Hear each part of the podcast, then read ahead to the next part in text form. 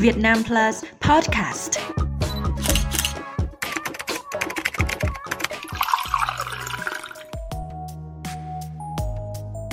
Xin chào quý vị và các bạn. Chúng ta đang trở lại với Việt Nam Plus Podcast trong một tập mới có chủ đề về Tết Trung Thu.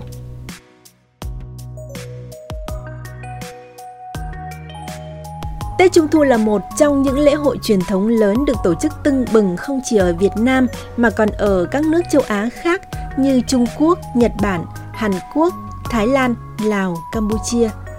Mỗi đất nước đều có những phong tục đón Tết Trung Thu độc đáo gắn liền với nền văn hóa đặc trưng bản địa. Tết Trung Thu đã có lịch sử hơn 3.000 năm, nó được bắt nguồn từ phong tục cúng trăng vào mùa thu để tạ ơn mùa màng bội thu trong quá trình phát triển văn hóa và lịch sử, Tết Trung Thu đã mang nhiều ý nghĩa hơn, bao gồm cả ý nghĩa đoàn viên gia đình và những mong cầu về sức khỏe, hạnh phúc. Trung Thu nghĩa là giữa mùa thu, Tết Trung Thu diễn ra vào ngày rằm tháng 8 âm lịch, ngày mà mặt trăng sáng nhất, tròn nhất và đẹp nhất trong năm. Ở một số nước, Tết Trung Thu được tổ chức rất lớn chỉ sau Tết Nguyên đán, chẳng hạn như ở Trung Quốc – Tết Trung Thu được coi là Tết đoàn viên và người dân được nghỉ 3 ngày làm việc để đón Tết Trăng. Những người đang đi làm ăn xa đều sắp xếp để trở về quây quần bên người thân. Vào dịp này, người Trung Quốc treo đèn lồng khắp nơi. Đêm rằm tháng 8, người dân Trung Quốc cũng có phong tục phá cỗ trông trăng với bánh trung thu. Những chiếc bánh nướng hình tròn có hương vị ngọt ngào, biểu tượng cho sự sum họp viên mãn. Các thành viên trong gia đình sẽ cùng nhau ngắm trăng cầu ước những điều may mắn. Dịp lễ hội này, mọi người còn cùng nhau thả đèn trời, đèn hoa đăng, xem múa lân sư rồng hoặc giải câu đố.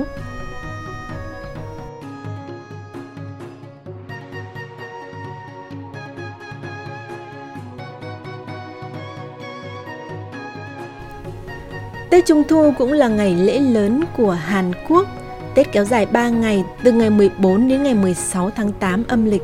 Người dân xứ sở Kim Chi sẽ đi tạ mộ tổ tiên trước ngày Trung Thu và dành thời gian cho gia đình. Bánh Trung Thu của Hàn Quốc không tròn mà có hình trăng khuyết, làm từ bột gạo. Trong 3 ngày Tết, người Hàn Quốc cũng tổ chức nhiều lễ hội truyền thống đặc sắc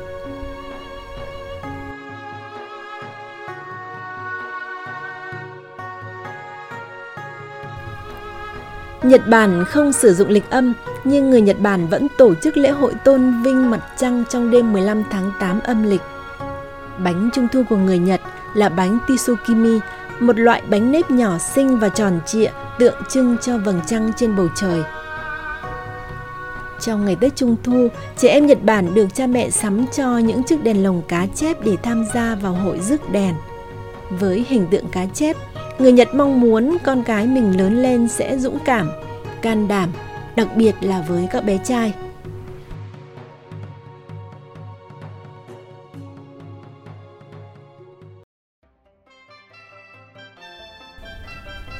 Ở Thái Lan, người ta gọi Trung Thu là lễ cầu trăng, diễn ra vào đúng ngày 15 tháng 8 âm lịch.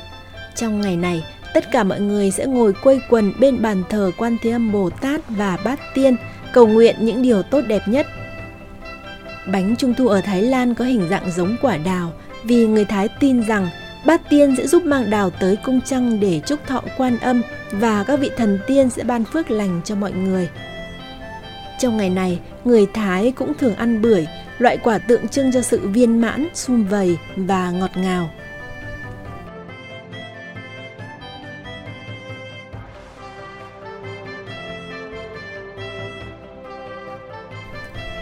Còn ở Campuchia, vào sáng sớm ngày 15 tháng 8 âm lịch, người dân xứ sở Chùa Tháp sẽ tổ chức bái nguyệt tiết, tức là lễ hội vái lạy trăng với lễ vật cúng nguyệt gồm hoa tươi, súp sắn, cốm dẹt, nước mía. Buổi tối, mọi người đặt đồ cúng vào khay để trên một chiếc chiếu lớn trước nhà chờ trăng lên. Khi mà trăng nhô lên, mọi người thành tâm bái nguyệt cầu xin ban phước sau đó, người già lấy cốm dẹt bón vào miệng của trẻ con để cầu mong những điều tốt đẹp nhất sẽ đến với gia đình. Người Campuchia cũng thường tổ chức cuộc thi thả đèn trời vào dịp này. Đèn trời bay lên cao, mang theo những ước vọng của con người gửi tới thần mặt trăng, cầu mong sự viên mãn.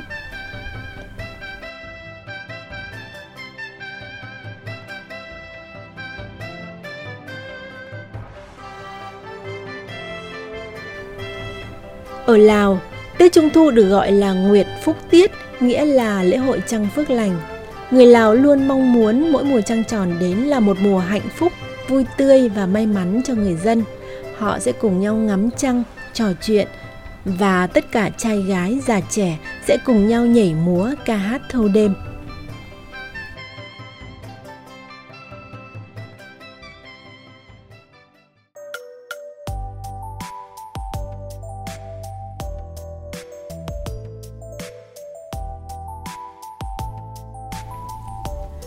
Ở Việt Nam, Tết Trung Thu có nhiều hoạt động hết sức độc đáo mà nhiều phong tục có từ xa xưa vẫn được lưu truyền đến ngày nay. Theo tục lệ, vào ngày rằm tháng 8 âm lịch, các gia đình sẽ làm cỗ cúng gia tiên và bày mâm cỗ gồm có bánh nướng, bánh dẻo, kẹo, mía, thị, dưa hấu, bưởi, hồng ra sân để cúng mặt trăng. Mâm cỗ trông trăng thường được bày biện rất nghệ thuật – sau đó người lớn thì uống trà thưởng trăng và hát chống quân, trẻ em thì rước đèn lồng, đốt đèn hạt bưởi, ca hát dưới ánh trăng và phá cỗ. Dưới ánh trăng sáng vằng vặc, khắp đường làng, ngõ phố đều rộn ràng tiếng trống thùng thình cùng những điệu múa lân tưng bừng náo nhiệt.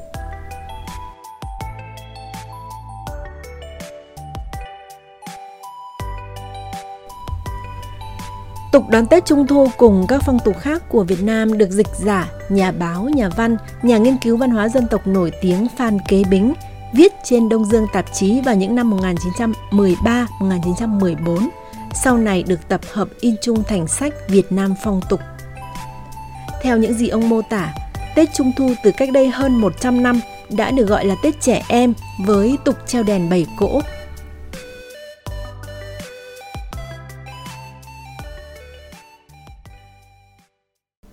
Ban ngày làm cỗ cúng gia tiên, tối đến bày cỗ thưởng nguyệt.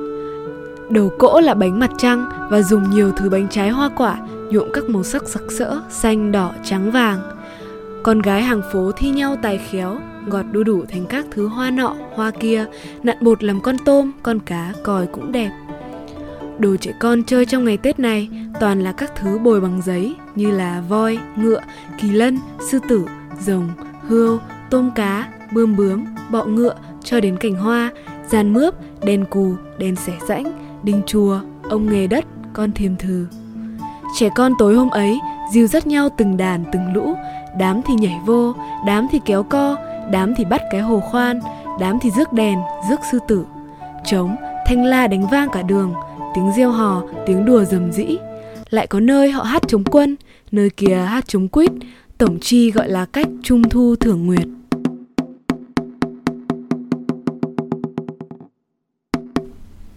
Mặc dù có nhiều nét tương đồng với Tết Trung Thu của Trung Quốc, nhưng Tết Trung Thu Việt Nam vẫn mang bản sắc riêng của người Việt.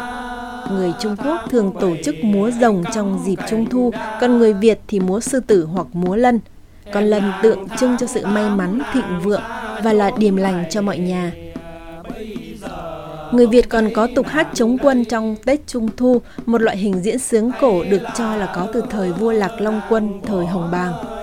Hai bên nam nữ vừa hát đối đáp với nhau, vừa đánh nhịp vào một sợi dây gai căng trên một chiếc thùng rỗng, bật ra những tiếng thình thùng thình làm nhịp cho câu hát. mong mỏi làm chi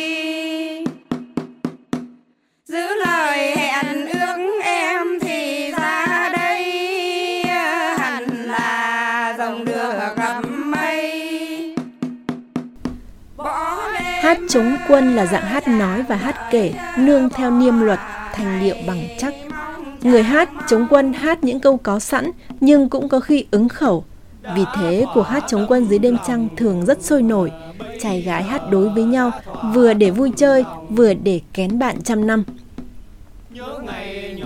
Trong cuốn Hội hè lễ Tết của người Việt của nhà nghiên cứu Nguyễn Văn Huyên viết từ năm 1938 mô tả Trung thu, Tết của mặt trăng, đồng thời cũng là Tết dạm hỏi. Lúc cả nam và nữ đều tìm cách làm vừa ý người khác và tìm thấy trong đám đông người bạn đời tương lai của mình.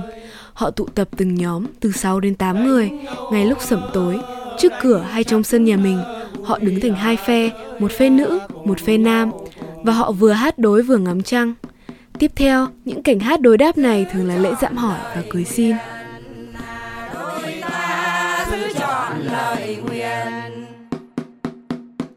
Trái thanh đại lịch kết duyên châu trần. Đầy với chúc mộ chen quỳnh. Đôi ta kết tóc trọn là tình. Thơ nên thơ.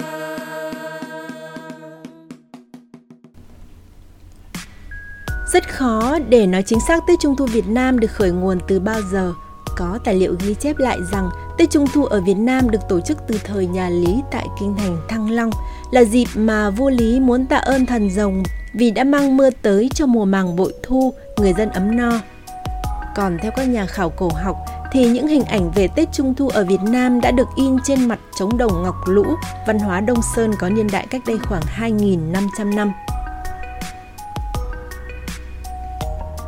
Trong sách Việt Nam Văn Minh Sử do tác giả Lê Văn Siêu viết hồi đầu thế kỷ 20 khi phân tích các hình ảnh trên trống đồng ngọc lũ đã đề cập đến tháng 8 trăng sáng nhất, cùng các công việc chuẩn bị hội hè trước ngày đông chí trùng hợp với khoảng thời gian diễn ra Tết Trung thu sau này.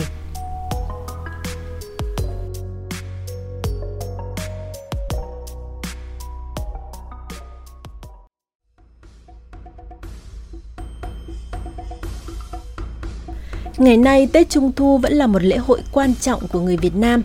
Tuy rằng một số sinh hoạt cộng đồng trong lễ hội đã thay đổi, tục hát chống quân đã mai một, ánh trăng bị lu mờ bởi sự rực rỡ của đèn điện, đồ chơi hiện đại phần nào lấn át đồ chơi dân gian. Song về cơ bản, những giá trị truyền thống của Tết Trung Thu vẫn được trao truyền, tiếp nối theo cách phù hợp với nhu cầu của xã hội hiện đại. Trẻ em vẫn là đối tượng trung tâm của các hoạt động trong Tết Trung Thu với tất cả sự chăm chút yêu thương. Tết Trung Thu giờ được các cơ quan, đoàn thể, khu dân cư tổ chức với đầy đủ các tục xưa như múa lân, rước đèn lồng, bày cỗ trông trăng, tặng đồ chơi cho trẻ em. Đặc biệt chương trình Trung Thu thường có biểu diễn văn nghệ kết hợp với hoạt động ý nghĩa như tặng thưởng các học sinh đạt thành tích cao, tặng quà cho trẻ em nghèo yếu tố truyền thống ngày càng được chú trọng, nhiều lệ xưa đang dần được khôi phục.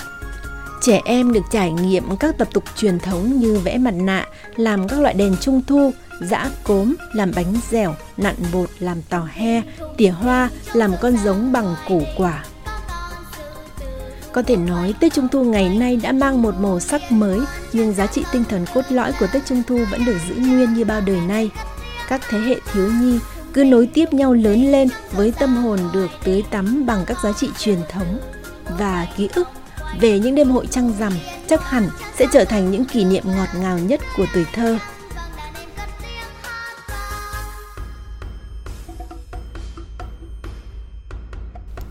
Podcast hôm nay đến đây xin tạm dừng.